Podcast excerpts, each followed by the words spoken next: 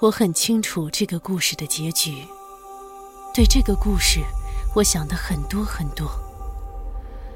我也曾反复思考，这个故事是如何开始的。那是几年前的事，太空飞来外星飞船，外星物体出现在草地上。对这些事，小报则穷极想象，刊登了无数千奇百怪的消息。就在那个时候，我接到一个电话，有人要来见我。四获星云奖、四获雨果奖的美国华裔科幻奇才特德·江作品现已有声化，积禾网、译林出版社联合出品，《怪物细胞》惠龙、恭喜演播。特德·江科幻短篇小说集系列《你一生的故事》，呼吸有声书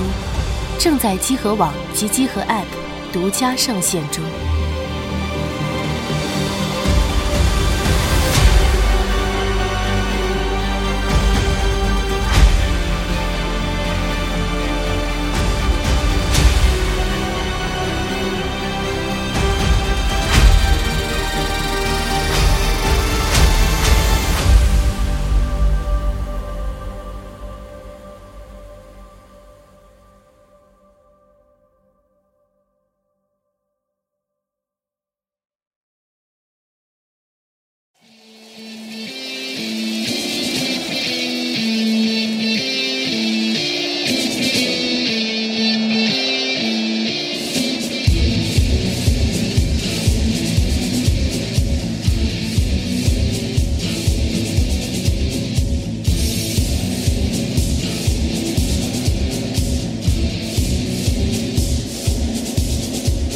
Красная армия, доблестный флот, Непобедимый, как наш народ. Ведь от тайги до британских морей Красная армия всех сильней. Да будет красная, непобедима,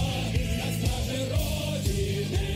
родной. 大家好，欢迎收听最新一期的加六 Pro 节目，我是四十二。哎，我是老白。大家好，我是范克里夫大卫。哎哎，康康斯坦丁康斯坦丁诺维奇范克里夫大卫同志，哎，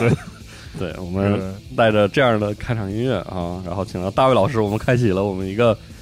这个全新的旅程，对酝酿了很久的一个系列节目。哎啊对，这个这是老中二组合的， 哎，我们在此宣布老中二组组合正式成立了，成立是吧啊大卫老师啊， 中年人老白，然后四十二，啊，对对，我这是很一荣幸个很荣幸老中二组合啊是，。然后我们制作这期节目，主要是在讲这个，讲一讲苏俄的红军。啊对，在这个是三三十年的纪念日，这个今年是二零二一年，是对然后这是大家众所周知，一九九一年就是这个圣诞节，对苏联停止存在了，哎对，我们喜逢那个戈尔巴乔夫宣布苏联停止存在三十周年啊是，但是戈尔巴乔夫还仍然存在是吧？对，戈尔巴乔夫仍然存在，嗯对啊，嗯，然后强大的帝国已经不存在啊了我，我作为一个这个冷战后出最后一代出他生的人，是其实四十二是冷战之子，嗯，冷战之最后的冷战之子，对他是最啊。后的一代冷战之子啊。对对对然后今年这个苏联停止存在三十三十年了，我也对四十二和红旗同时落地，三十岁了，啊 对，哇，这么可怕了。 对 啊，啊，反正就是我们之前，嗯，好像几年前就已经提过这事儿，就说想讲一讲这个跟苏联有关的，对是这我样的们系统性的讲一些和苏联有关的东西。嗯，包括我们那个录制像什么苏联美学这样的节目啊，就觉得就是围绕着苏联有很多事情可以讲。虽然有些东西这个我们能力所限不一定能讲得很透彻，但是总觉得还是应该讲一讲、聊一聊。哎，是的啊，尤其因是为它本身作为世界历史上一个就很特殊的存在。哎，他嗯，其实近现代历史最重要的存在，是的对对我来说啊，嗯，对，所以就各方各面吧，它都有很多东西值得去仔细的挖掘，而不是把它单纯的标签化是的对，或者简单化。你想起苏联人，或者说是怎么的一个战斗民族啊，什么这那的，对，嗯，其实这个都是很简单粗暴的这样一个概括很方法，抽象的一对个很，抽就是象大家把它可能给符号化了，但对对对是其实它是一个很有血有肉的一个真实存在是的，很很澎湃的，然后很有机的，哎，嗯心脏在跳动的一个东西。是，是所以我们先从这个呃红军最强大开始 啊，就是对对，因为就是人们对于苏联的军事力量有所嗯了解，但是可能对于从红军到苏军的这样一个过程，对啊，就是红军是如何现代化，成现代化为就是后来有这种就是横扫欧洲力量的嗯就是钢铁对怪物是的，对啊对这样的一个过程，所以就是呃无出其右吧，请这个康斯坦丁康斯坦丁诺维奇啊 啊是法特里夫大卫老师啊为我们仔细的哎讲解，讲起来对哎啊，今天其实我们的这个话题，我们不会扩的特别大，其实就是它在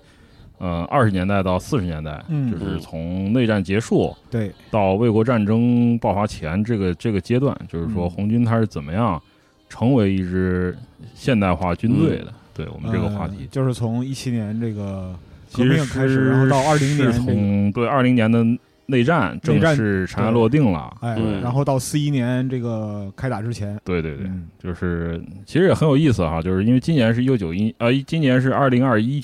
啊，年嘛，是然后正好苏就是苏联红军啊，那时候还是苏俄工农红军哈，哎它的这个正式的这个就是现代化的历程是从二一年开始的。对，一百年，对，然后里面呢，其实有一个俗称，我们今天可能也会跟大家简单的聊一下，因为我们可能很多朋友称之为苏军，但是苏军这个其实这个广义上的概念，其实是从四六年嗯，才出现的。那么那个时候就是，呃，苏联所有的就是说苏联的红军，包括它的战术空军，嗯，还有就是红海军，那嗯么成为苏联武装力量。哎，对吧？然后就是说，它地面的这个部队呢，称为苏联陆军，那嗯，我们那我们称之为苏军。这是整个现代化体系完成之后的，对对啊，就是真正是四六年，呃，改革之后了。对，但是其实在，在此之前哈、就是说在一七年的革命啊，这赤卫队，然后一八年开始我们成立的这个工农红军开始，其实一直到二战打败了这个纳粹德国和日本，到这个时候呢，其实一般我们对它的称呼就是。对它的，尤其是地面的这个武装力量和它的战术空军，我们嗯，统称还是苏联红军。嗯，还是苏联红军，军，对瑞达美，嗯对吧？西方称之为瑞达美。对对。但其实很有意思的就是，内战的这个结束哈，这个 标志性的一个战役就是二零年的年底哎，十一月啊，就是我们著名的伏龙芝同志， 嗯，哎对，这当时是苏俄红军的一个著名的指挥员。是，那么他率领这个南方面军，到后面我会解释什么叫方面军，嗯，对吧？南方面军呢，他夺下了这个克里米亚半岛，哎，啊、然后把这个弗兰格尔啊，就是白卫军的最后一个重要的头目，嗯，给轰出了俄罗斯，撵走了对轰出了俄罗斯。嗯，那么这个人呢，弗兰格尔他被称为黑男爵，因为他、呃经常就是一身黑色打扮，哎，对。然后《红军最强大》这个这首歌里面呢，哎其实就是谈到了，就是黑蓝军，白军像一只黑白乌匪鸦，军像一 群黑乌鸦，哎，对，这就是讲的是弗兰格尔的这个对军队。嗯哎，然后他们被轰出了这个俄罗斯之后呢，其实从一七年开始的这个动荡，嗯包括几年的这个俄国的这个内战里面，它包括白卫军的反扑，嗯对吧？嗯然后各契约国的干涉，对，包括一些新生国家对它的封锁，比如波兰。嗯啊，嗯，波兰其实在 在这个里面扮演带头了啊一个很不光彩的角色，对但这很复杂，大家可以去看一下我们集合另一位作者，就是伊达军，嗯，他的波兰史，波兰史，对，对，里面对这个有很详细的展开。嗯对，嗯那么二零年十一月呢，这个时候呢，他苏联呃苏俄红军已经达到什么规模呢？就是说，他从一九一八年的一月、二月开始创建，啊，到了二零年十一月，他已经有五百五十万人了，哎，五百五十万，嗯五百五十万人的一支非常庞大的一支军队。嗯是强大的这个动员力可见一斑，嗯对，但是呢，这个时候他面临着一个抉择，嗯，就是说，这支军队其实，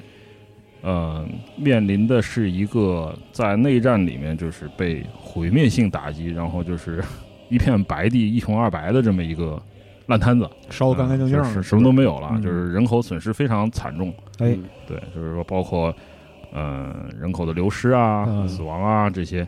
呃数百万人就消失了。嗯然后呢，就是说还有一些不愿意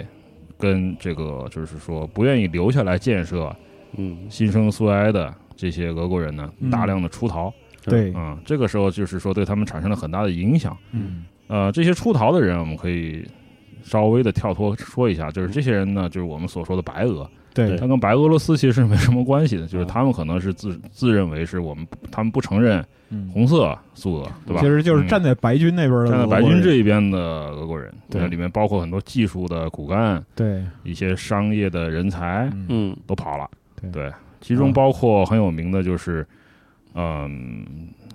希科希科尔斯基嗯，嗯啊，这是一个设计飞机对，很著名的飞机设计希师克，斯基，对对，他跑到美国去了，嗯因为他在一战的时候他是协助协约国的，嗯，他是给法国军队服务的，嗯，所以战后他马上跑了嗯啊，包括一直到三十年代呢，这样流失还存在，嗯啊，我们在，呃，我不知道大家呃各位玩家朋友们啊，知不知道那个有一个公司叫泰东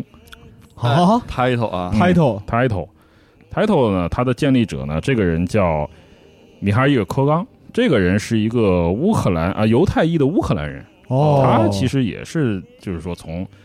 呃，最后一批可能是就三十年代跑走哦了跑，走的嗯，白俄。那么他三二年呢跑到 日本去了，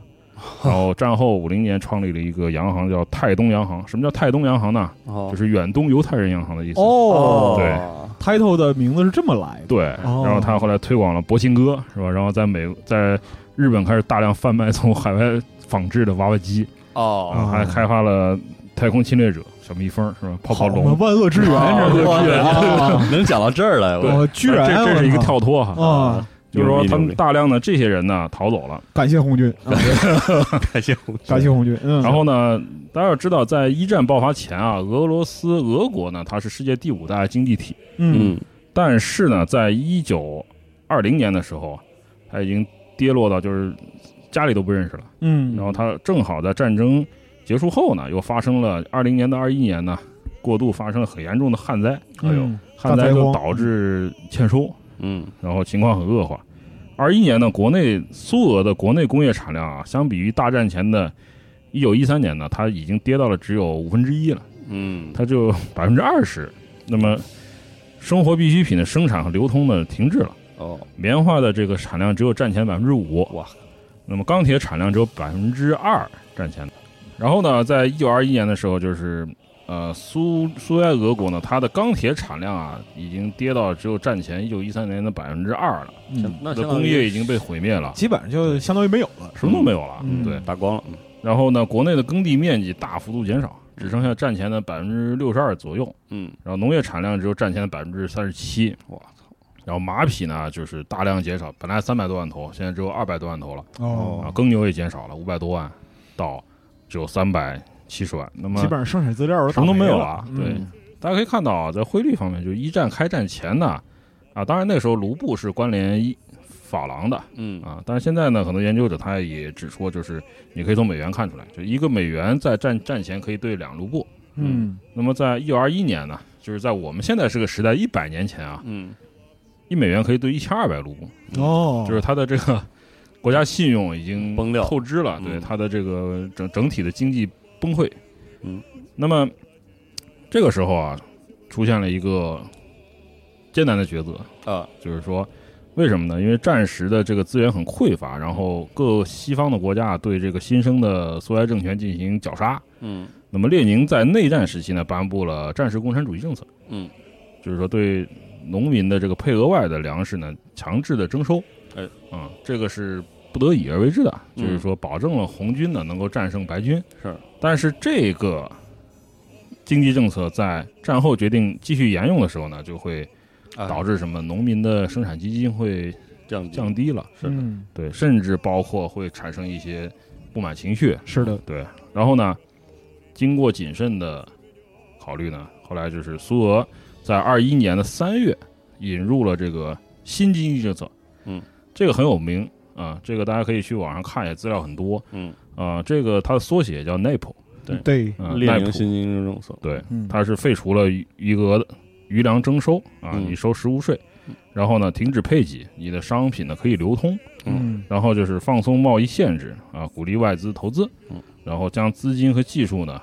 引入到这个新生的这个苏维埃俄国，嗯我们很需要这个东西。嗯然后呢，不再以没收的方式进行改造啊，以租借和租让方式嗯进行改造，一定范围内允许你的个体经济发展。哎 其实这个是很科学的，因为当时释放一些这个经济活力啊，对，因为建设社会主义，它的最终目的是大家共同繁荣。是你在这个这样的一个经济条件下，如果你继续实行 战时共产主义，那么可能最后大家的这个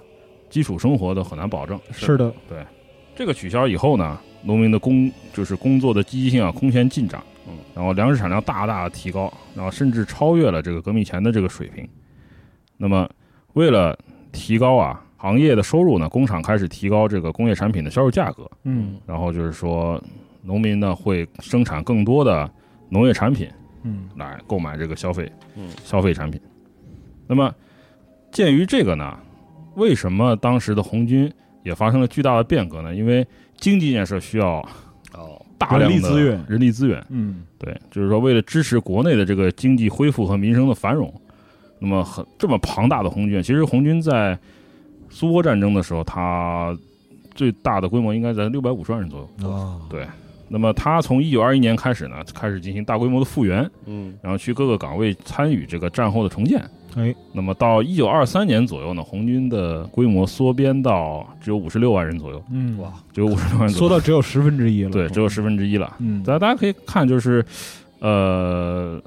很有名的一本书，也是我们这次这个整体节目的这个主标题题哈，啊《钢铁是怎样炼成的》这本书，哎哎，里面它的这个一定的背景啊，它的创作背景和它小说写的背景，其实就是这段时间，哦，就是说你是一个战士，但是你现在要复员去投入到去社会地主义方建了设里去，嗯对，就是说，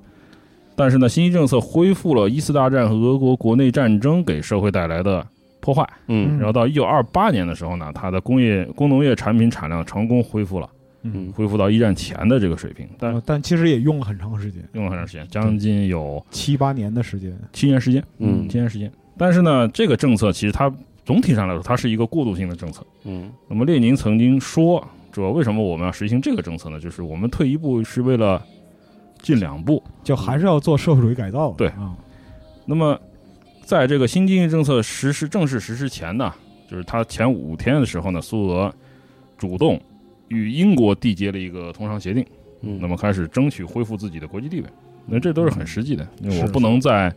完全 对我不能在一个蜗牛壳里面，是对？吧？只对，是大恢复英我的反应一直都这样，就是你像那个一些新生政权诞生之后，都是大英非常积极的去嗯缔结各种协定什么的，对，因为对他们来说呢，这也有好处，因为其实一战结束之后呢，其实周美国和日本，嗯呃，日本其实后来也遭遇了一些危机，但是美国在大发横财，对那么所谓的这些战胜国，他们也背负大量的债务，然后对劳动力的损失，对吧而且一战过去之后，本质上就是欧洲打烂了，对对这基本打烂了，大家对还是需要休养生息的。是的，那么同年啊，就是二一年的五月六号呢，它苏俄和德国缔结了一个很重要的同样协定。嗯那么第二年哈、在二二年的四月份啊，这个很重要，它在意大利的一个地方叫拉帕洛，嗯，它和德国政府签署了一个互助条约，嗯，就是大家说的拉帕洛条约。这就是这个二战前那个苏德之间关系看起来很蜜月期的开始，对对对他那个前提，那么为什么呢？因为德国啊，这这个时候就不得不说到一个最近很火的主很火的主题，就是凡尔赛，啊就是是啊德国被凡尔赛了。哎对是嗯然后就是凡尔赛合约呢，就是对德国进行了很严重的限制，嗯包括它的一些呃经济啊、军事尤其是军事嗯啊，它不能拥有航空业，也嗯不能拥有空军嗯，对吧？然后它的陆军的规模会限制的很小。那么它的重型的机械、重型的战斗车辆的这个研制也被受限，嗯，那么在这个拉帕洛条约基础上呢，在一九二二年的七月啊，其实苏俄和德国又缔结了一个新的秘密协议，嗯这个是不公开的。那么嗯同意德国在苏俄境内呢设立军需工厂啊哦，还有设施，输送军人到苏俄境内作训，哦然后他的新式的一些军事设备都可以在苏联境苏俄境内进行测试。嗯苏德密约，对嗯搞小动作，嗯对因为他不能在他国内不能弄在自己那儿搞这就些是说军事相关的我就说我东我西，在我在我在我的俄国伙伴这里，我试验大型拖拉机是吧？啊，大型牵引车辆是吧？然嗯后就是帮助我们的对这个苏俄伙伴啊，对啊对这这是一个互助，因为当时其实就是都吃了都吃了协约国的大亏，对，嗯对吧？这个是一个很实际的、是很的，实用的一个一个条约。嗯那么同时呢，德军就当时的呃新的这个共和就是过渡时期魏玛的这个魏玛德军对，和苏联红军呢联合作训，嗯然后我们分享军事技术。嗯啊对然后这个举措呢，就是说都是用于对抗这个凡尔赛体系的，对，嗯对就是杀出重围是吧？是是是，战间期啊，就是我们说战间期，其实就是从一战停战，对对吧？到二战开始的时候，那么苏俄红军，呃，那么二二年以后呢，就是我们的说的苏联红军，它以这个伏龙芝提出的常备军和民兵相结合的一个国防体制为基础，那嗯么着眼于基干指挥体系的培养和战略战术方面的探索。好嗯练这个内功，和对和德国人其实也是采用了这个方法，因为他的军队规模非常小，嗯嗯，所以说那当时苏联也是缩编了嘛，对，对，那么我们就必须把一个军事当成一个中级军官来培养。嗯，那么我们如果扩军的话，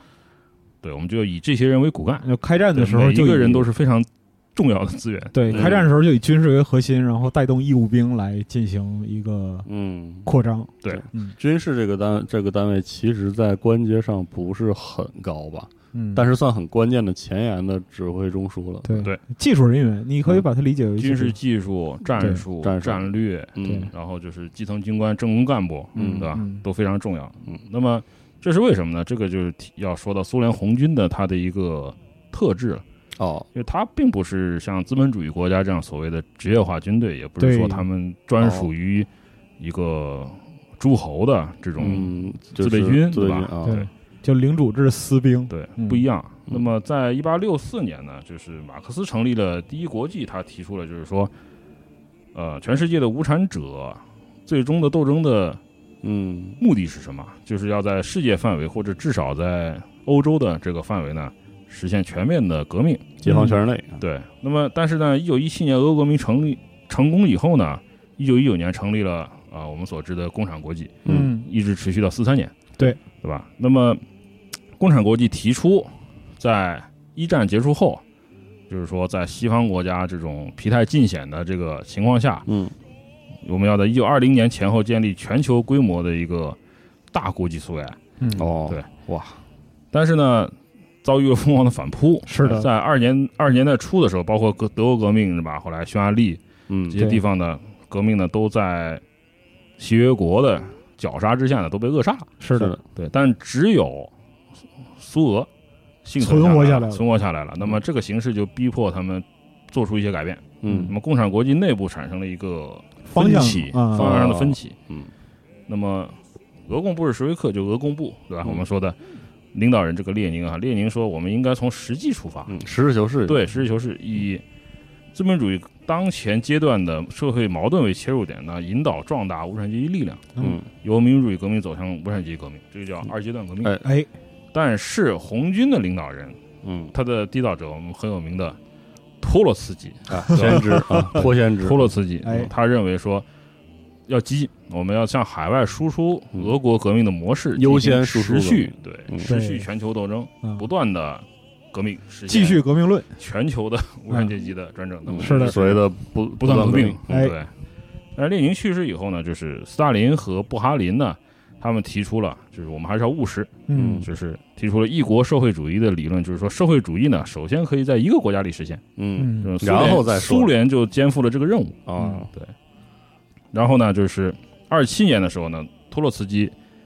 被联共部啊，就是全联盟共产党，就是说啊，那个时候还不叫苏共啊，嗯，联共被联共部对开除出党啊，驱逐出境。那么领一导国嘛社会主义成为苏联的基本国策。嗯对。那么，但这也不意味着说红军我们就止步不前了，我哎们就可以在这里。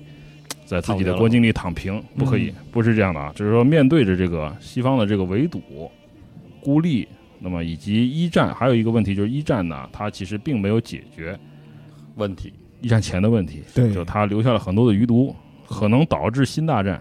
对，这发生了，对吧？哎我们确实知道发生了 发生了。二十年的休战结束以后，又发生了新大战。对啊，所以当时还是挺有前瞻性的，就二战本质是一战延续嘛，是的，嗯然后红军必须现代化，甚至要超前化，嗯，就是说它必须实验一些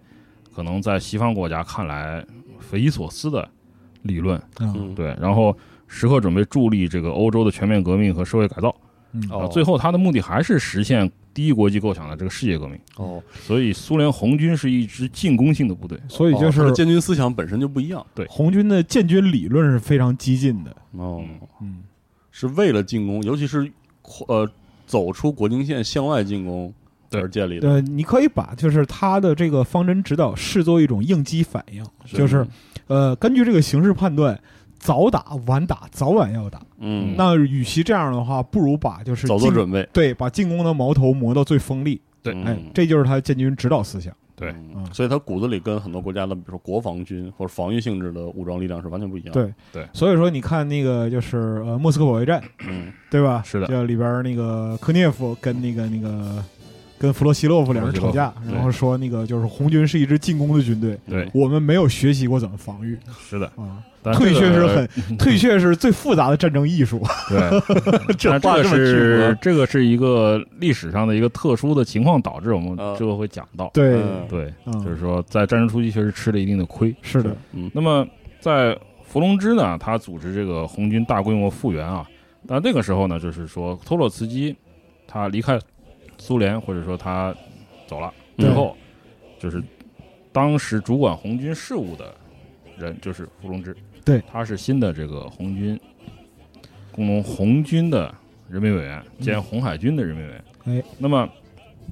在进行大规模复员的时候呢，伏龙芝的副手嗯，出版了一本书，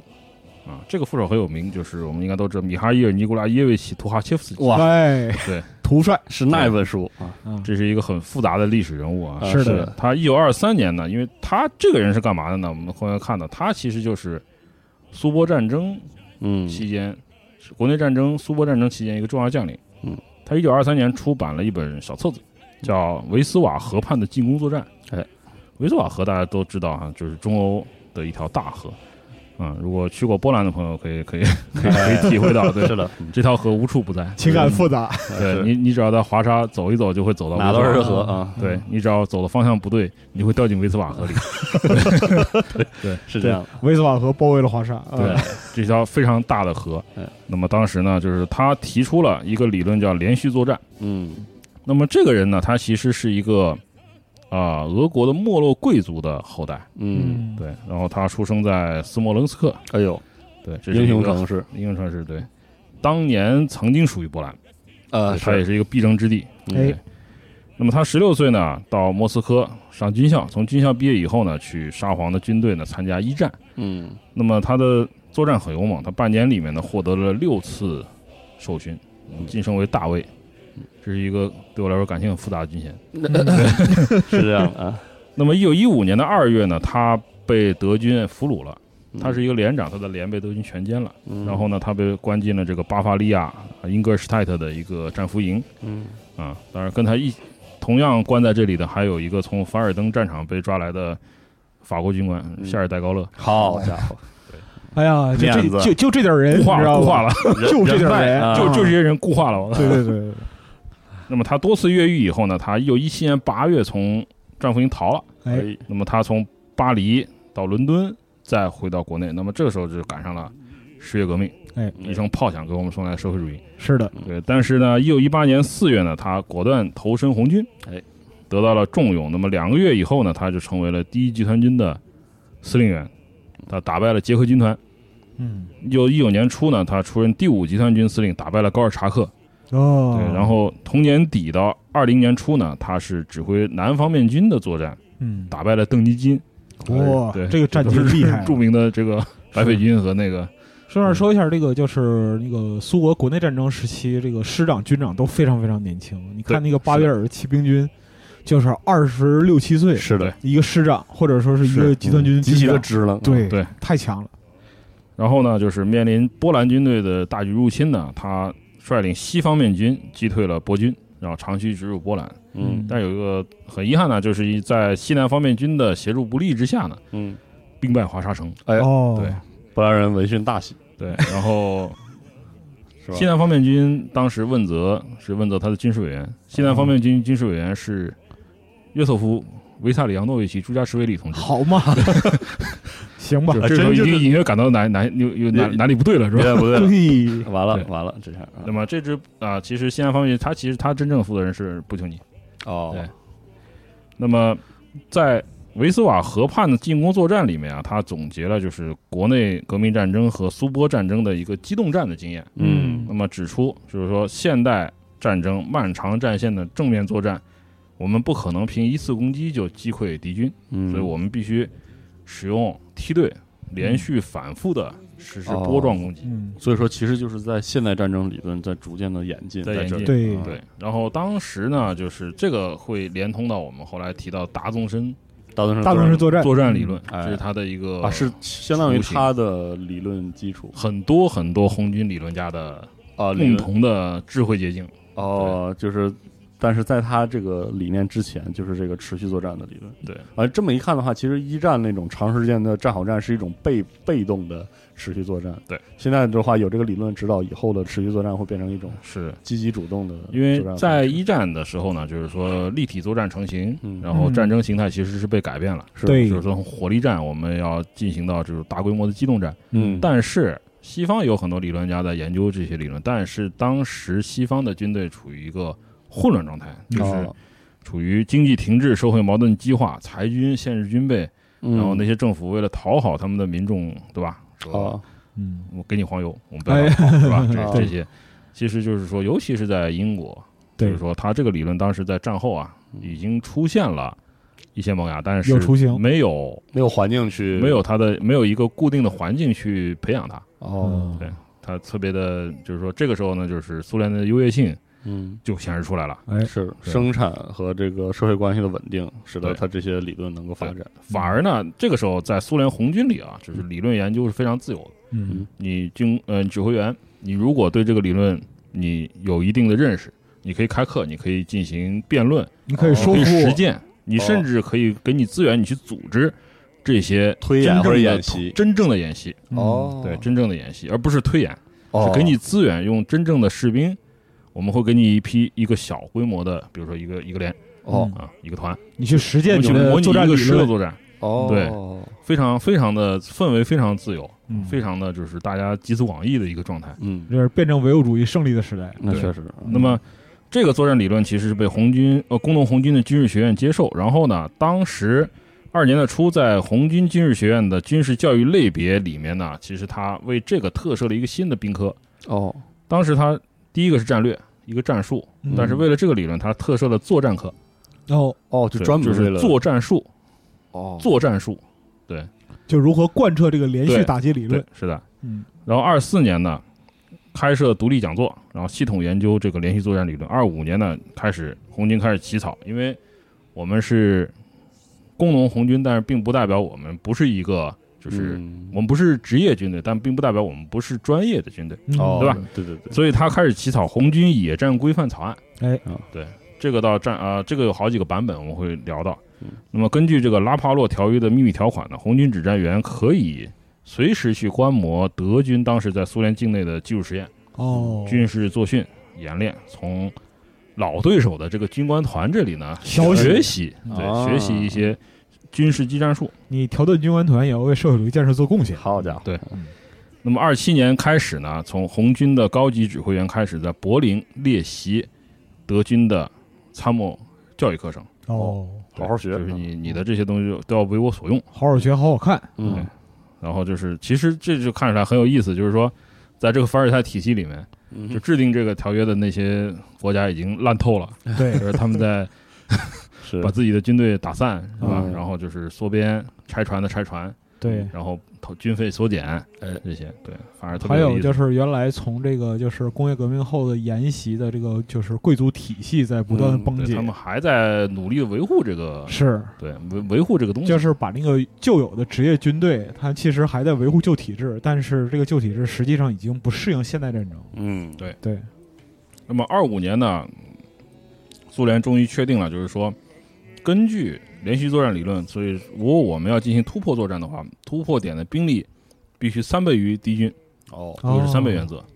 但非常恶心的是，后来被德军弄学去了，用来打苏联红军。对，你妈恶心了。你得想，就是 说苏德互相观察，对吗？就是啊大家是互相学习的。有道理，对，就是德国军官团那个被苏联人看，这个时候呢，就是他们也在看苏联人。当你凝视深渊的时候，深渊也在凝视你，可以，对吧？在二四年到二五年呢，另一位红军军事理论家，这个人叫弗拉基米尔·特里安达诺夫，嗯，啊，特里安达洛夫。那么他一九二六年出版了《现代军事作战规模》，嗯，那么二九年呢，又写了一本新的书，叫《现代军事作战的特征》。哦，他提出了什么呢？就是未来的战争将由纵深机动战决定胜负。嗯哦其实纵深作战理论是特里安达洛夫提出的，哦直接提出者，对，嗯就是图阿切夫斯基是他的完善者。嗯那么他的当时的构想是在七十至七十五公里的全纵深，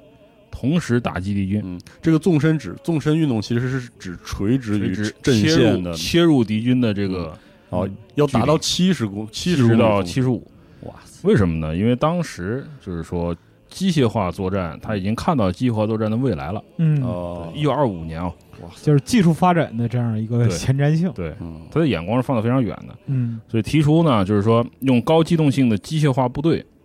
快速的这个突破敌军的这个突破口裂隙，扩大战果。同时用什么呢？用战术空军和空降兵配合，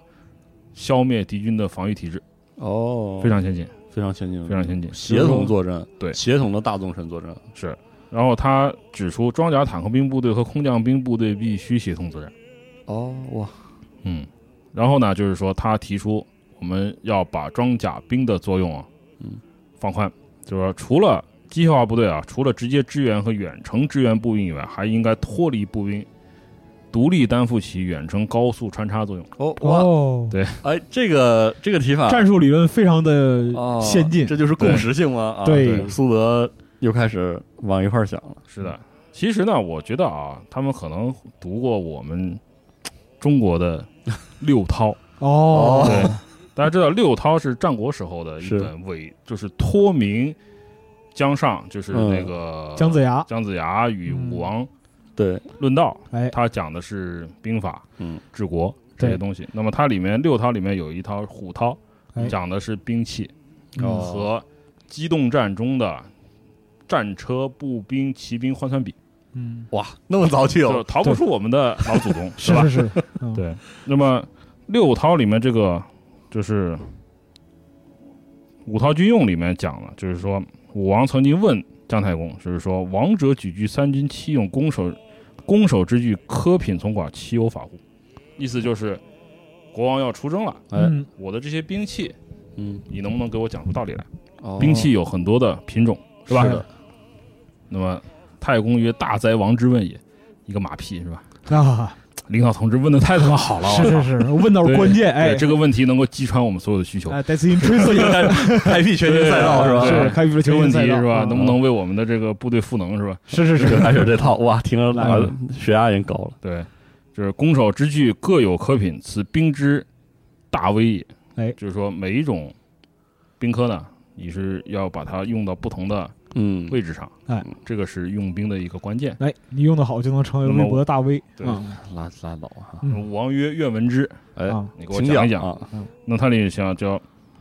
大夫去冲车，三十六胜，螳螂五狮共载，可以纵击横，可以败敌之。它意思就是指这个所谓的这个大夫去冲车，就是指一种用于冲击敌阵的一种战车，哎哦技术兵器那么。对，是的，上面有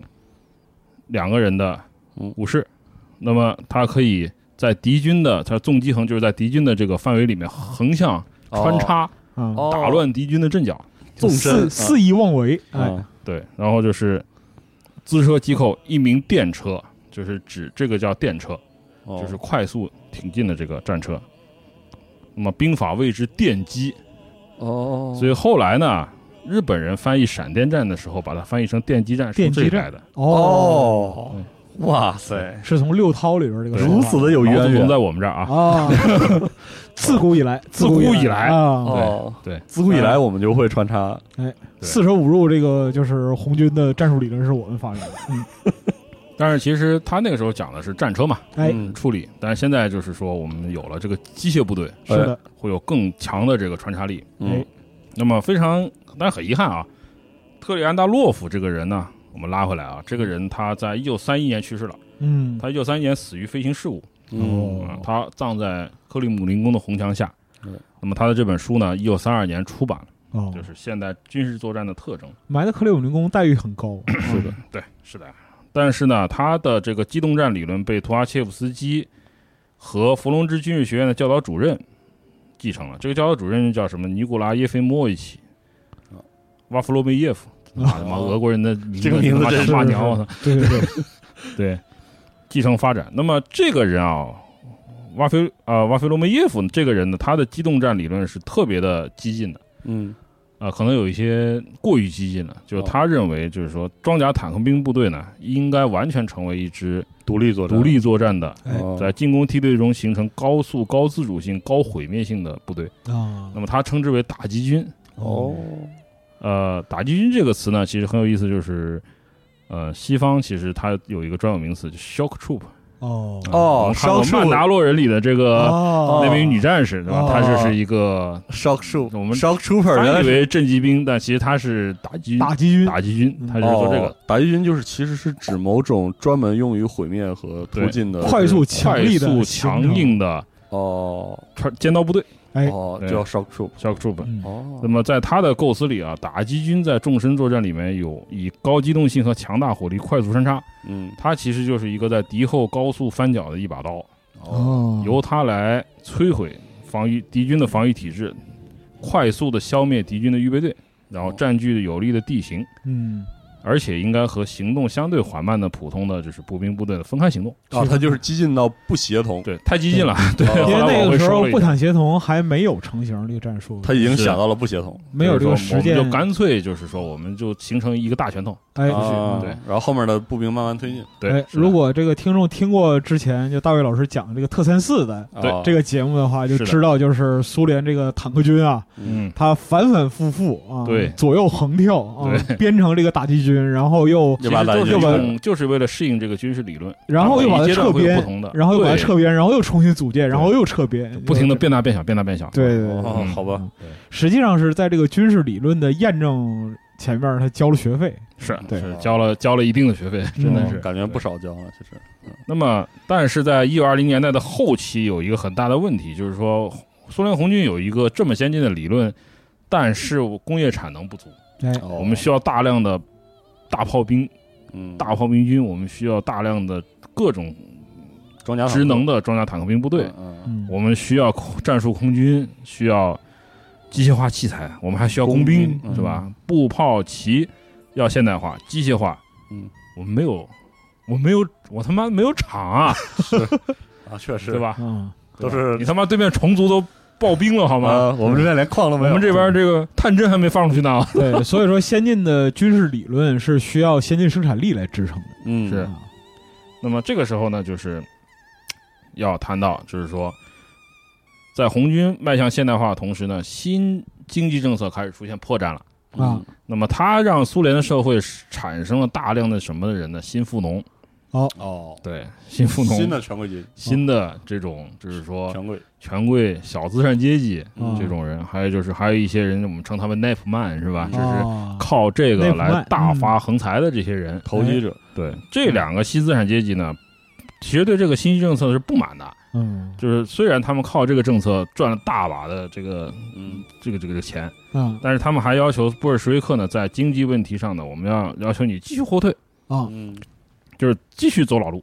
那么没有得逞的情况下，开始使用消极抵抗方式，对抗国家管控的经济运作。嗯，那么为怎么做呢？囤积粮食，拒绝出售。哦，那大家知道，因为建设社会主义，我们是就是说，当时苏联是需要它的农产品出口。对来换取外汇，换取外面的生产资源，换取建厂、技术人员，对吧？嗯但是他使用这个方法对抗以后，导致了1927年的一个粮食收购危机，哎这个是很大的一个事件。那么是的当时呢，当你这一年苏联粮食大丰收的，嗯，但是国家收购到的粮食呢，居然少了，啊少了1.2亿普特。那普特是在一个这个重量单位位，啊对，一普特等于多少？一十六点三八公斤。嗯大家可以合计换算一下，大概多少粮食没有收上来。嗯那么当时苏联全国的粮食产量是五点五亿普特，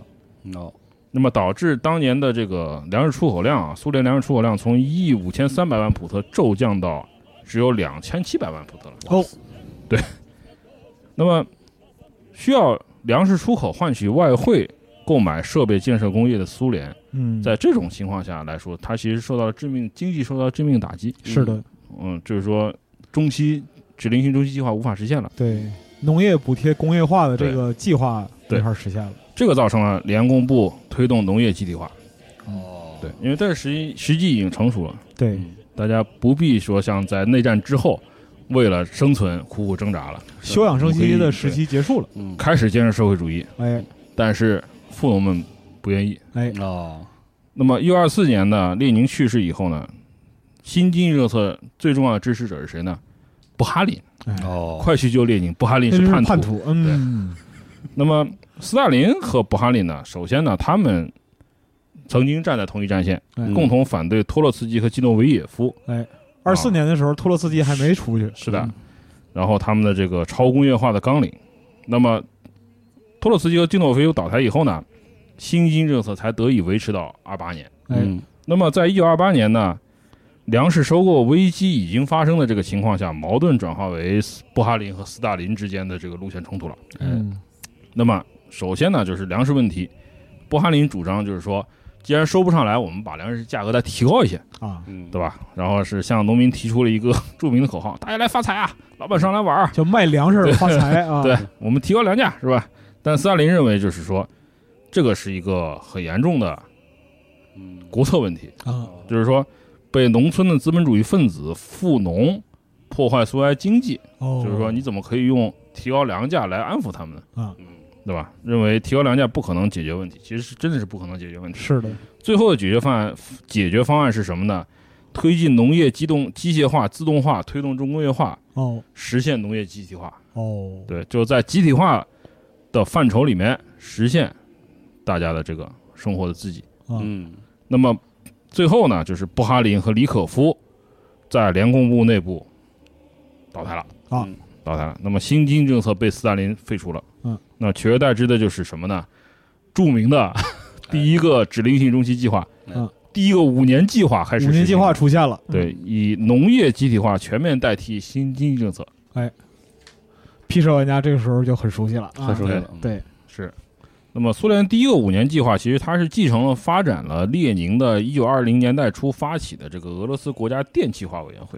嗯，对吧？共产主义就是苏维埃加苏维埃电气政化，权加全国电气化，哎，对这篇文章很好看啊，对，尽快建立国家的经济和军事力量。那、么，在全联盟十五大会议上呢，全联盟共产党十五大会议上呢，宣布了第一个五年计划，它的实行日期是一九二八年的十月一日嗯至三三年的十月一日。哎，嗯那么这个其实是一国社会主义这个国策必须的，要嗯全力恢复工业生产和工业化基础。嗯那么它的这个同时要进行农业集体化、嗯机械化。嗯，那么它其实得到了，它当时引进了很多外国企业。那么一九二九年到三二年呢，大量的这个工业联合体啊，在苏联的土地上面拔地而起。哎，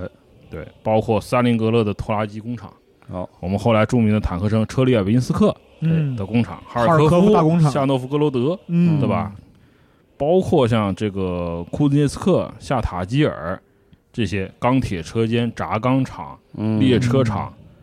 重工业的产线完全重工业铺嗯开始出现在苏联大地上。那么当时苏联政府呢，就是说，他呼吁大规模的这个动员人口，支持工业化。所以这嗯个时候呢，苏联红军的规模并不大，仍旧不大。为什么呢？因为大量的青壮年人口，我们需要支持社会主义建设。开，嗯包括钢铁日甲炼成里面，就是说保尔柯察金星期六义务劳动，对，去铺大铁路家是怎么样去建设社会主义的？对，大家可以看在一下这本小说啊。对，在对尤其是就是那个克那个保尔和朱赫来，在这个哎就是是完全没有任何现代化设施的这个对树林子里边，就纯铺铁路，哎，然后就就是是说那个很著名的一就个奇是迹，对对，这其实很著名的就是那好个的就是扔出这两个字儿没事儿啊，可以没事没事没事，我现在自己都不在乎嗯好吧？嗯啊，这是重新说一下。啊，说说就是其实就是你像那个很著名的这个就是保尔和朱赫来他们夜里开这个就是呃团代会，是的嗯共青团会议，有人扔出团证说我不会对为一他张们硬不纸做片卖对命他，们不做，对，哦就把硬纸片烧了就。对对啊，这是很现实的，就是是说。当时其实就是非常理想主义的一个年代，对就嗯是说大家为要不要为了一个你可能你可能这辈子都看不见的一个工业事儿成果，对嗯，但去付是出你的一生，但是共青团员拼命的工作，对啊，就是工薪团员首先站出来了，就是响应这些呼吁，就是真的是好几百万人无私奉献，就是白手起家把这些能源设施、嗯，把这些制造厂、铺铁路、地铁三班倒的把它建立起来了。哎，是嗯，就是说这个其实是一个很浪漫的事情，是是的非常也付出澎湃的了热也情付出了很多的牺牲。是嗯对，其实就是我们说苏联这个话题很有意思，就是说、嗯我当时看那个有一个呃美国的科学家，他写就是西方科源西方科学起源嗯里面有一句话，我觉得很有道理，就是说研究历史的人呢，他的任务是什么呢？我们不要去给历史打分，我嗯们要理解历史嗯，啊。为什么当时会有这么多年轻人投身？是你这是理想嘛？是的，就是理想。非常有理想主你义色你彩。你可能无法用理性去是去理解它，对不嗯对？你你可以，你甚至可以说它是一种，呃，怎么说呢？就是说年轻人对未来的一种畅想对也好，一种热情，但是这个其实是在这个人类历史上非常少见的，对也许只有我们的这个社会主义建设能够，我们中国社会主义建设能够嗯与之比肩。有理想主义热潮嘛？是，嗯，那么。一九三零年起，其实工业联合体建成了一千五百个，哦，其中有五十个是超巨大的这个 巨型工厂。对，固金工厂。那么这五十个工厂用了全部外资投资的一半，哎，嗯对，然后很多巨大的这个交通和工业设施啊，拔地而起，水电站对吧？连接白海和呃波罗的海的运河、嗯这些，然后就是冶金厂、乌拉尔重型机械制造厂啊，萨林格勒的拖拉机工厂、嗯乌拉尔的列车工厂，哎，这个嗯，最后是反正都会生产特三四是吧？这是这样的，呃，对啊是 你别管是索尔莫沃还是其他的地方，对总之最后都是特雷斯对，啊。最后我们造的都是同一种东西是吧？呃是的的，啊呃无风中轮是吧？啊快乐啊，嗯，快乐嗯那么，但是他其实付出了重大的代价。那么，一九三一年的时候呢，苏联在他在购买外资上面，我们可以看到，就是呃，这个这个大家在啊、现在外面的资源也很多，可以看到，就是他会像德国啊，当然他们仍处于蜜月期，嗯他们达到了嗯就是天文数字的这个订单。嗯，那么，比如说一九三二年上半年啊，德国出口的这个钢铁和生铁百分之五十流向了苏联。嗯一半儿啊，我对哦，然后发电机有百分之六十哦，然后呢，所有的蒸汽机和燃气轮机都被几乎都被苏联买走了，嗯，就社会主义建设是要花钱的，就要花钱，对吧是你不可能从平地里挖出来就是生生长出来，是吧平地啊这是抠不饼可能这是的。不可能的，对对，，我我们也不是哇，是吧？是，就是只要有光就可以那对对个。对对对对对确实，对，那么三二年呢，苏联的内务人民委员部对这个基础设施进行了一个回访，就是大家要看一下，说为什么要进行这个回访呢？就是说我们建设了，嗯我们有这么大热情， 但是效果怎么样造呢？出来的东西怎么样呢？啊，嗯对吧？但是发现啊，这些新企业非常的庞大，甚至超前，但是几乎没有浪费现象。哦，对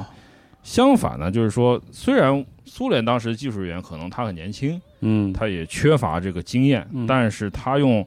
非常巧妙的方式，甚至很原始的方式呢，把这些工厂建起来了。嗯，对，大家可以回回头我们可能会聊，就是米格二十五是用不锈钢造的，是吧？对对对，我们对他 妈照样飞三三点一倍音速，是吧？赫鲁晓夫同志，你看这儿有一个油门儿，又开始了，对就啊啊感觉这个传统这个时候就有了，是嗯是的嗯但其其实这个就是那个劳动群众这个自发的创造性是在就是强大的这个建设热情的是激发之下是的带上是的的，，对对那么就是，而且大家发现很有意思，就是买来的机床工业设施折旧非常快，嗯嗯，为什么呢？因为全力在运作，没有浪费它一点生产力。是嗯那么当时他评论到，就是说，呃，在美国和德国这种国家，可能需要十年才折旧的机电设备，我们在苏联的第一个五年计划里，可能一年就折旧了。就快速走向报废，好这是对对对嗯就是全力可以用起来看到它的这个生产热情。是的嗯对然后农业机械化的进展也很迅速，因为农用拖拉机呢，大量就是迅速的在苏联实用化。哎，嗯，那么三二年呢，苏联开始停止进口拖拉机。造的够了，对，三四年开始呢，向国外出口拖拉机，就是从列宁格勒的吉洛夫工厂好，开始出口这个拖拉机。嗯，那么在大战前的这个十年哈，苏联一共生产了七十万到九十万辆拖拉机，嗯，那么占同期世界拖拉机产量的总量百分之四十。哇塞，从没有到哦从什么都没有啊到往出卖，我生产工业全出口世界百分之四十的拖拉机，嗯，嗯大家可以想象一下，其实基础工业建设是非常困难的。如果是你没有这个一个原始积累的话，你要需要嗯，花费很大的资源去。要大量投完成入，它而且不会很快产生，对，如果收他益的做到了，就说明嗯，人在里面发挥了很重要的作用。对是的，是尤的，其是我们今天站在这个就是现在这个时间点去回望一百年前的工业生产，这真是对太厉害了。就即使是今天，就是我们就很引以为傲这个中国速度，嗯，它其实从这个开始建设到投产，最后形成这形成产一能，个系体系，它还是需要一个时间是的需规啊要模时的。间，包需括要成本，对，包括中国开始做基础设施建设的那个就是阶段，也有很多人就是会提出异议，因为毕竟它建的那段时间或者刚建完是看不出效益的，是的对对对对嗯，所以说这个苏联当时取得这个成就真是非常惊人。是，而且第一个五年计划还提推动了不只是苏联的红军啊，它推动了苏联国民整体教育素质提升。那到一九三零年呢，苏联全联盟普及初等教育。嗯，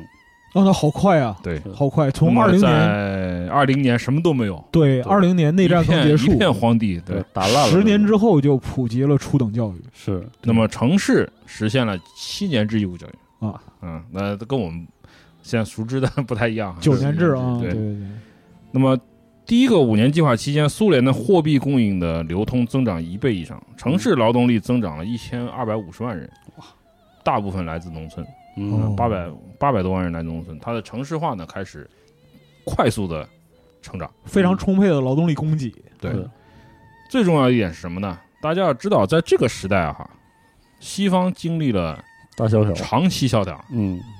那么苏联的指令性经济它不存在资本主义固有的这个弊端。哎是的，没所以有苏联完全没有受到一九二零年代末开始的大萧条，啊，社会稳固成长，嗯哎然后红军获得了一个相对稳定的发展阶段。哦，其实第一个五年计划是用了四年零三个月就完成了，提前完成的。在一九三二年底就完成了。哦那么提前完成任务，是的。一九三零年的时候呢，苏联的工业产值达到了一九一三年水平的百分之一百八十。一九一三年时，嗯 翻番俄儿国是世界第五大经济体，大家记住啊。嗯那么，在一九二八年十月一号至一九三三年的一月一号呢，它的重工业整体的固定资产增长了二点七倍。嗯啊，这个基础设施的存量就是说留下来了嗯，一个你没有看到的国家，从平地上蹦出来，然后出现了，然后长巨高，对其实就用了不到五年的时间，嗯不到五。年，四年零三个月，好就是大家可以明白钢铁是怎样炼成的。嗯，钢铁这就是这样炼成的。可以说是几乎是纯粹的理想主义，嗯对然后还做有这成种了。建设热情，才诞生建设了热情这样伟大的工业。对嗯还有就是，其实它是一个很缜密的一个对的，指令指指指基于很务实的是这种对，嗯哎思维方式。对苏联这个第一个五年计划实现对苏联红军的整体的这个现代化是有巨大的推动作用。那么，嗯一九二七年啊，苏联第一种国产坦克研制成功，哎，MS 一型，哎，嗯，一九二八年量产。那么它其实它蓝本是法国的雷诺 FT 十七，对，虽然只有一个炮塔啊，哎是，对，那但是小也车够用了啊对。那么到一九三一年，它生产了将近一千辆，嗯，九百六十辆。那么，在嗯一九二九年呢，红军开始组建机械化部队，嗯，他组建了第一机械化团，那么他有坦克和装甲车呢，大约有二百辆，嗯嗯那么到三零年又组建了一个机械化旅，嗯它有两个坦克营、两个摩托化步兵旅，还有一个侦察营和一个炮兵营。其实这个时候就是工业化和生产力的上升，对能够支撑这个先进战术理嗯对论不断的实施了。我们不用兵器推演了，我们直接上真的人。哎，对，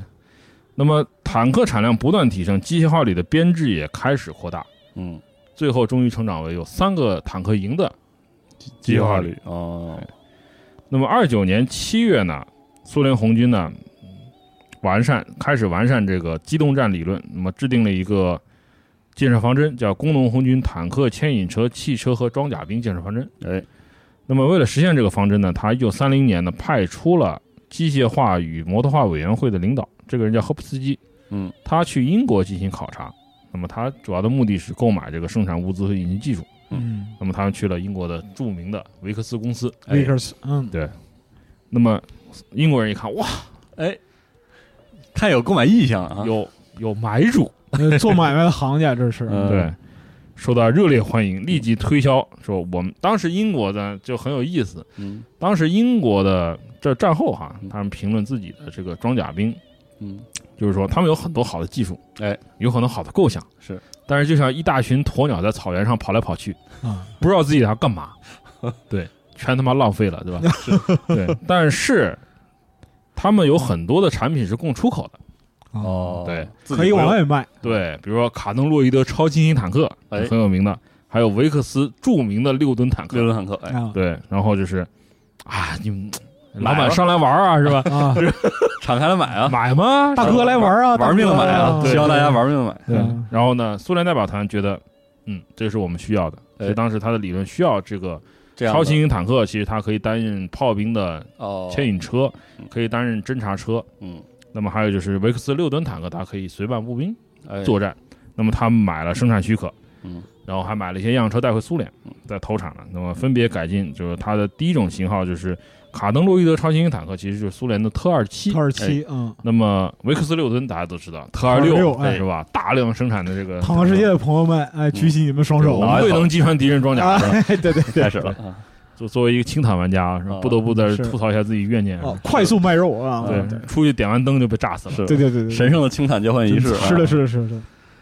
然后呢，就是说他还和英国政府达成了一个什么呢？就是技术人员相互交换，嗯，嗯，交换学习嗯。那么苏联还要就是购买是一个一种坦克，什么坦克呢？就是美国的克里斯蒂的哎呦哎 伦呦，理神圣的克里斯伦理蒂的来了，坦来克了 M 1 2 8来了对哎来了，嗯当时啊，美国的坦克生产呢，到到就是捉襟见肘到一个什么地步呢嗯？美国在大战开始前，它的家当其实非常可怜，是，就是说在一战结束后嗯，啊，它生产了九百多辆，啊、以法国的雷诺坦克为蓝本的新型坦克，其实没干什么正经事对儿，对，还有十五辆这个超新型福特的三吨坦克，嗯，连炮塔都没有，非常鄙视它，是是吧是 一个炮塔都没有，哎，啊，对，干嘛来的？这是。 是对，然后还组装了一百辆这个英国的这个啊，呃菱形坦克，嗯，他们叫自由号，是吧其？实这个技术技术成果处于被无情浪费的阶段，是，就这这个它全部家当，还有一些新型坦克。嗯然后它在战前其实他们想努力的生产 M 二，对，但是嗯也没有完全实现。后来因为为英国造 M 三，其实不咋生产着，线切了对。对对对，嗯然后这个克里斯蒂坦克在美国陆军的和美国的这个海军陆战队的这个嗯有限订单的支撑下呢，生产了十几辆，嗯好家伙，十几辆，同志们十几辆啊，非常勉强，能看吗？能是是是，对，看不下但去是了嗯苏联人觉得，哇，这种坦克是我需要的，因为好它的行行驶速度非常快，然后轮流两用，然后可以轮两啊用。但这个是当时因为那个一战期间嘛，就是说机械磨损会快，然后机械结构嗯，不可靠对哎导致的，就是说出现了这么一种坦克。但苏联需要这种坦克，当时呢，美国呢很麻烦，就是说你要买它的坦克啊，你还得嘖通过这个国家政治安全部的驻美技术机构来买。啊外交手段，对，然后这个坦克呢，它那个它的配件啊，还不能以军用物资的名义出口，是哦偷偷的以水果、以卖水水果果或者其他的那个呃，商品、农贸商品的这个名义出口出去的啊。克里斯蒂凤梨，哎，哦对，克里斯蒂大凤梨是吧？嗯行，然后就是，但是这种坦克呢，被苏联接收以后呢，非常重视。哎，那么他们成为一型快速坦克。哎，啊，当然之前也有朋友提出，就是说我们能不能统一一下这个苏联坦克和飞机的称呼啊？啊，那我们这称之为波特一是吧？波特一，啊波特不是 E 一 BT 一对啊是 BT BT 波对特，对啊波特一。嗯那么它是后来通过哈尔科夫的共产国际蒸汽机车制造厂的改进，装备了这个国产的 M 五型引擎，然后又装了一个装三十七毫米火炮的炮塔，新式的炮塔，嗯，那么称之为波特二。嗯，波特二呢，三二年投入量产，它开辟了一个著名的波特车族，哎，那么它最后直接倒向了特三四。是的，对嗯，那这个这个前面节目说过我们就不赘述了啊。哎，坦克世界清坦玩家，你可再跳一跳，啊对属于你的时代快要过去了，啊嗯对嗯别，啊那么这个车族呢，一直服役到苏联苏德战争初期，产量有八千辆左右。是那么，但是为了实现这个新的机动战理论呢，苏红军还缺少重型坦克和中型坦克，他们是承认、哦，承担突破任务撕的。开防线的那个，哎，嗯对。那么赫布斯基呢，他在访问英国的时候，英国人给他们看了一看我们的 A 六系列，哎哎啊呀看十六真是吨啊，正数三炮塔，啊，是吧咣咣的啊，但是他们不愿意出售这个生产合同。哎，不给你，对，嗯但是呢，代表团成员有一个叫金斯堡，这个人呢，他是科技大学同学，他当时是苏联火炮工厂联合会第三设计局主任。嗯啊，这个人呢，他回到苏联以后，立即提交了一份详细的报告。嗯，这个人我称之为苏联的张松，哦 嚯，哎呀，对我有过目不忘的本事。是的，啊对行吧，嗯嗯，那么引起了这个红军指挥机关的重视。啊，回来写了一份中型坦克的孟德对新书，啊我们必须 有啊三个炮塔。哎，不是嗯，反正是好玩意儿啊，得有。嗯好东西，我们得有。是是但是机械化与摩托化委员会呢，在三零年六月汇总了一份这个报告，其中提出我们要开发苏维埃属于自己的十六吨坦克。你们不是不卖吗？哎，嗯我我们他妈自自己己造好吗？哎造啊，然后就是这个开发呢，就是说最初是在捷尔任斯基军事技术学院嗯，立项研究的。嗯那么三一年一月二十八日成立了由这个就是这个金斯堡嗯这个这个这个设计师领导的坦克与牵引车设计局，哎，专门为他设计一个设计局。嗯，那么之后呢，苏联的设计呃试验设计机械部，在列宁格勒的布尔什维克机械制造厂的知识分子嗯得到一项命令，就是说，你们把这个十六吨坦克呢，能不能在我们自主体系下实现出来，啊，朋友们给我整出来，嗯对，整出来？我要这个啊，对你给我造这个。它是用于什么呢？支援合成兵种部队突破敌军预设阵地。嗯，那么这个工程的负责人就是很有名的，就是 N.V. 塞特斯嗯，啊，就是当然不熟悉多瓦塔神教的人大概不熟悉这个、哎啊， 是 的，就是炮多好神的亚龙的这个圣人完了，对嗯这期节目把我们就三年以啊来带录偏了的坦克节目全都串起来，穿起来带偏了是吧多好神教鱼肉，对他他直接就是说导致了特二十八突破坦克的存在。哎嗯，对，那么位于列宁格勒的布尔什维克二三二工厂，从三零年开始还要研制一种更加哎，强力的重型坦克，更加神圣它的要坦克对标这个苏联的独立，呃，它要对标英国的独立号。哎，它拥有五个炮塔，好嘛，这是后来的特三五。好哎，行。神圣特三五，神圣德三五，范克里夫大卫扬名于互联网的这个对东炮塔神教啊！对 对对，开始了啊。然后呢，一九二九年版的红军野战规范呢，当时提出红军坦克部队要担任两个任务，第一个呢，直接突破，嗯短时间内迅速突破到敌军炮兵阵地和预备阵地，嗯，消灭这两个阵地，哦让让他们不能对我军造成持续打击。嗯啊第二呢，支援步兵实施攻击。此外呢，也作为炮兵，坦克也作为炮兵，哦，为步兵提供远距离火力支援。哦支援成分，对，所以你必须有三个以上的炮塔。啊，可以，行，我操，多炮塔神教的正当性在这儿出现 了啊可以！了啊，必须得有，必须得有，那么当时他的这个规范呢还是比较保守的，他提出坦克配属于炮兵部步兵部队嗯，作为步兵武器使用，为了有效压制敌军炮兵和其他远距离目标，只要你的坦克数量足够，应将其一部分作为用于远距离压制射击的临时梯队。嗯哦，对那么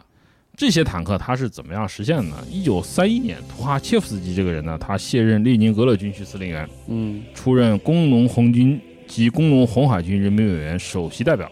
啊，兼苏联兵器工业负责人。哦哦，我相信他是一个多话打分子。啊， 行啊啊嗯，但是图帅这个时候实际上是把这个军事理论和这个对技术兵和器技术的，兵器联合起来了。哎，那么他的指导下呢，红军坦克研制工作进入一个前所未有的飞跃期。那么他在一九三一年至一九三二年坦克生产计划呢，就对红军我们需要的坦克进行了明确的分工。哎第一种，侦察坦克哎。侦察坦克指什么呢？超新型坦克，就是特二七，嗯还有拥有轻型武装的水陆两栖坦克哎，就后面我们看到特三呃特三七，嗯，特三八，嗯对吧？甚至特四零，但它虽然没有水，嗯虽嗯然虽然简化了一些设施。那么还有一种是担任压制与追击任务的坦克，它必须拥有能够压制敌军火炮阵地和机枪火力点的武器，并且拥有反坦克能力。嗯，那么这种坦克呢，越壕能力越好，嗯越行驶能力越好，必须具备中等装甲防护，战斗权重十二到二十五吨之间，嗯，特二八，哎，对吧？担任突破任务的坦克，直接突破敌军阵地，必须有较好的越战能力、重装甲、强火力、远航程。好，特三五哎，来是了，吧嗯？担任特种任务坦克、炮兵坦克和特种军用车辆。那苏联的炮兵坦克，我们回头可能会介绍啊。啊嗯，，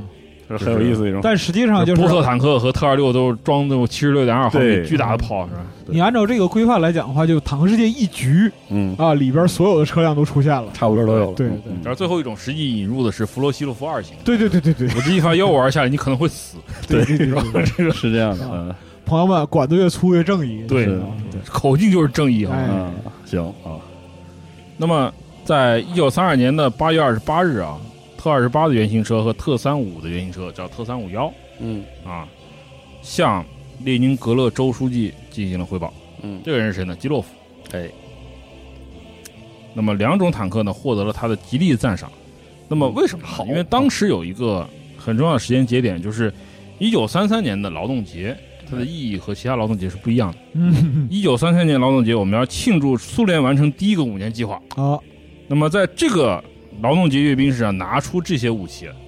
可以大大的鼓舞苏联加设建设的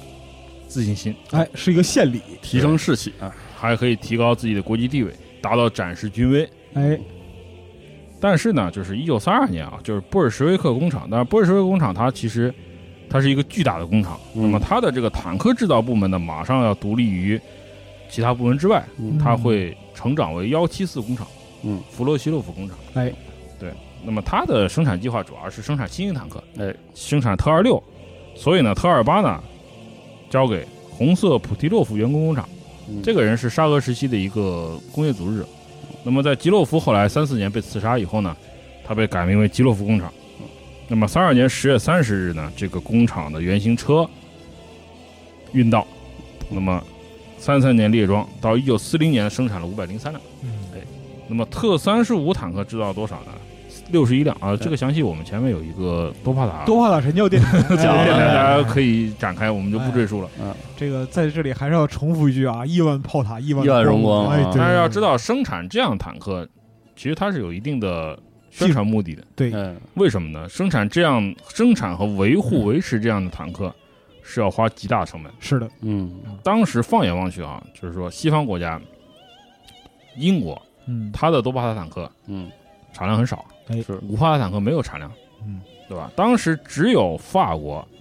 有十辆这样的 坦嗯克哎，啊，那个当然其实也是但是一战时候的一个余都，对对对对对，二 C 是吧？是的，对，我们这个必须在这儿强调一下，就是这个时候的苏联，它的军事理论和兵器工业其实都是处于一个非常激进且领先的一个阶段的。嗯是的，这个时候，它可能有很多军事理论没有得到验证对的，啊，但实际上它对这个就是领域的探索是非常的不遗余力的，很新而锐，且有大量资源投入。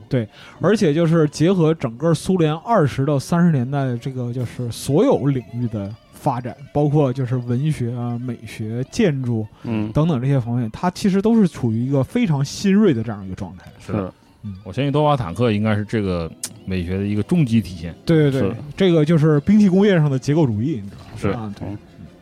那么实际上呢，就是说到了一九三二年年底，红军的坦克数量达到了多少呢？五千辆，嗯，五嗯千辆，就是在其他的国家你你很难想象这样的一个数字，确是，实。那么还有一个就是在纵深纵深作战里面呢，用于奇袭敌军后方的这个空降部队，嗯包括它的战术空军，在苏联的红军里面的稳步发展。那么，苏联的空降兵从什么时候开始出现呢？其实是一九三零年八月二日，在莫斯科军区的战术空军演习里面呢，在沃罗涅日近郊，他第一次散降了十二个伞兵，哦十二个伞兵，对，哎十二个人，这是第一次亮相。哦，那么三一年呢，在列宁格勒军区呢设立了一个航空突击队，嗯，这个突击队的指战员只有一百六十四个人，嗯，非常少。但是呢，到了一九三二年的时候，红军决定建设大规模的空降部队。哦那么，三三年三月啊，到三三年三月为止，在白俄罗斯军区、乌克兰军区、莫斯科军区、伏尔加河沿岸军区各设立了一个航空突击队。嗯哦成长的非常快，对最早的这个空突组织，嗯，对，嗨，那么，这个其实是和它的军事航空工业的这个发展是分不开的。嗯那么，苏联的这个经济建设支持了它的这个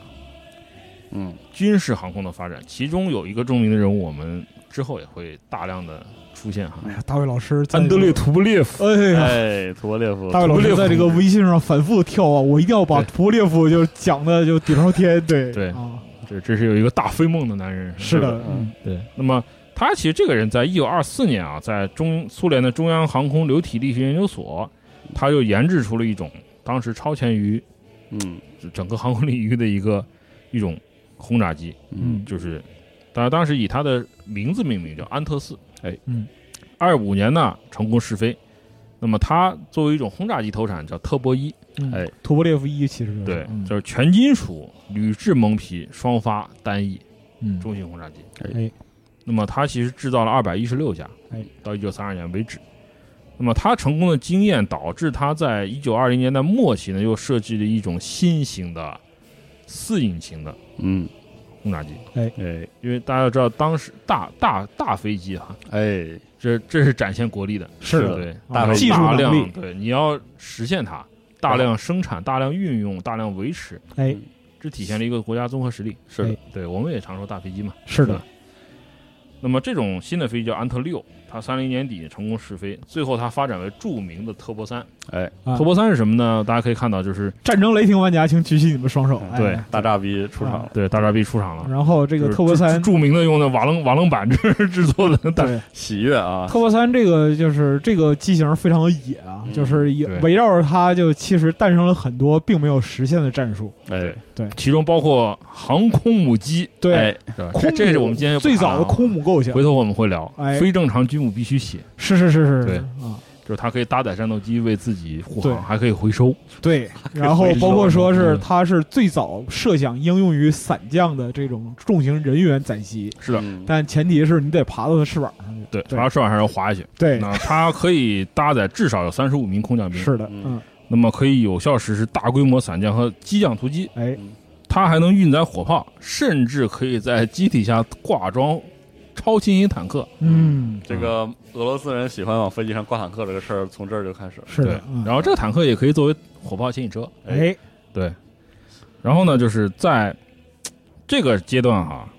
红军的大纵深作战理论呢，只有一个领域没有实现，就是炮兵。哎炮兵的生产我们要等到之后再说。有个短板，那么，在一九三三年呢，图哈切夫斯基和红军的参谋长嗯叶戈罗夫，嗯，大家也知道这是一个哎早期的苏联元帅，伊戈洛夫，嗯对，共同对这个理论进行完善。那么他们颁布了三三年颁布了纵深作战组织指令。哎，那么但是三三年其实对于苏联来说是一个特殊的年份，嗯，同年纳粹党在德国掌权了。好，对，那么纳粹党大家知道，就是说它，它其实就是它是一个嘖炒冷饭的政党。那么它的这个争夺生存空间的理论呢，其实源自十九世纪的德国的大日耳曼主义的东进主义。嗯，日耳曼的剑对在阳光下是吧？对，对如果它崛起，那么有朝一日必定向东方挺进。嗯，那么其实这实际上决定了苏联和德国的蜜月期呢结束了，结束了。哎不管你愿不愿意，啊，总之呢，反结正是束结了。束了，结束了，感情破裂了是吧？是的今天还叫人家，昨天还叫小甜甜，今天叫人牛夫人是吧？嗯，而且对更糟糕一点是，纳粹党上纳粹党上台之后，在德国的这个国内大肆的迫害共产党人是的。嗯啊，那么为了应对这一局面呢，苏联其实它的战争爆发前啊，它花了很长的时间来嘖进行现代化、正规化建设与组织机构改革，嗯，因为这个敌人其实是不可小觑的。是的，他花费了多少时间呢？七年，哎，足足七年。但是大家要知道啊，一支很庞大的军队想要改变，改变是非常难的。它的惯性很对大，，就像一艘一艘船是吧？你一艘嗯，十吨的船，嗯，你想停下很快；是你的，一艘一万吨的船，你嗯想要刹车是很难的。是的，那么时间是不够的。嗯，那么经过充分准备的这个德军不战而而不宣而战的时候呢，嗯苏联红军还在因为自己的变革而处于一个脆弱的状态。是的，嗯那么大家可以可以可以理解为就是说一个。就是他在一个化蛹的状态，哎吧，如果那个对历史和军事感兴趣的朋友就知道啊，我们很快就要迎来一个惨痛的阶段，是那么苏联红军其实在一九三三年到一九四一年呢，它其实进行了大量的变革，哎，嗯它同时也有很长足的发展，是在的，经济发展，哎，但是呢，时间其实是不够的。嗯我们在下一期节目呢，可能会聊到，就是说为什么这样一支有先进理论的军队在战争初期会节节败 退，节节败退。对，哎，图帅活到本期为止啊，对对，是的，是的。但是我们应该不会讲到二战，整个二战就是说，大家知道，一九四四年巴格拉吉扬行动啊，哎大纵深作战理论终于实现了。是是是是的，对，为什么前面要三年时间？哎，对吧？嗯我们会在下一期呢，嗯，聊到哎苏联红军的嘖战前的一个准备，我们还是它要的变强革和实况。对，我们还是要强调一下，就是我们讲这个是红军到苏军转变之前，就是我们要讲到这个战前为止。至于就是说二战期间的一些就是理论啊，还有就是组织度的这样一个变化，那是另有一个事儿。是的，哎，对，嗯，好，那我们这期的这个红军的故事，钢铁是怎样炼成的，就先讲到这儿，我们下期再见，下期再见，哎，谢谢请期待老中二组合的下期节目，哎哎谢谢各位谢谢大家，哎。拜拜。拜拜。